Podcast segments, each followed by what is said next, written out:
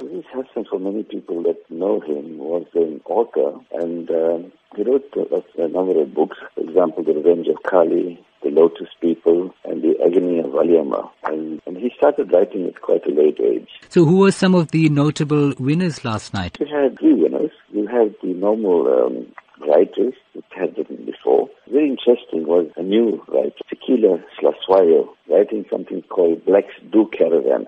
You know, the normal story is that caravan is mainly for, for the white population, but here she actually went to 60 different sites and she wrote a wonderful book called Blacks Do Caravan. So it was a lovely discussion on caravanning around South Africa and what a wonderful country we have. And, and you know, we went to all the different provinces and had all the sites in this country. It was fantastic. So she was one of the winners. The other winner was Fault Lines by Joanne Macgregor. So those were the two winners.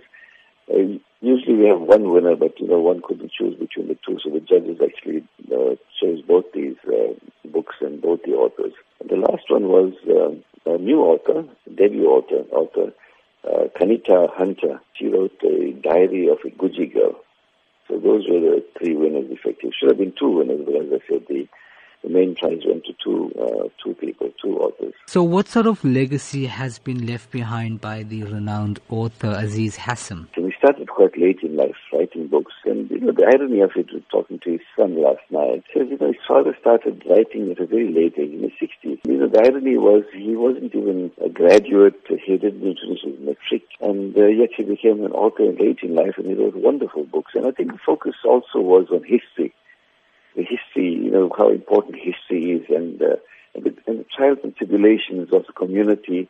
For example, in Lotus People, he spoke about trials and uh, tribulations of the people in the Casbah area, you know, the area, central Durban, so-called Indian area of central Durban. How would you describe his novels in terms of preserving Durban culture and being of relevance in today's era? I think it's important as far as the history is concerned. You know, his novels, for example, The Revenge of Kali, spoke about really the indentured laborers and that type of thing. Lotus people, we spoke about the color, you know, the, the Casbah and the agony of Valiamma, the type of contribution a young woman, Indian woman in those days contributed, uh, you know, to, to the, um, you know, liberation of the Indians as such, you know.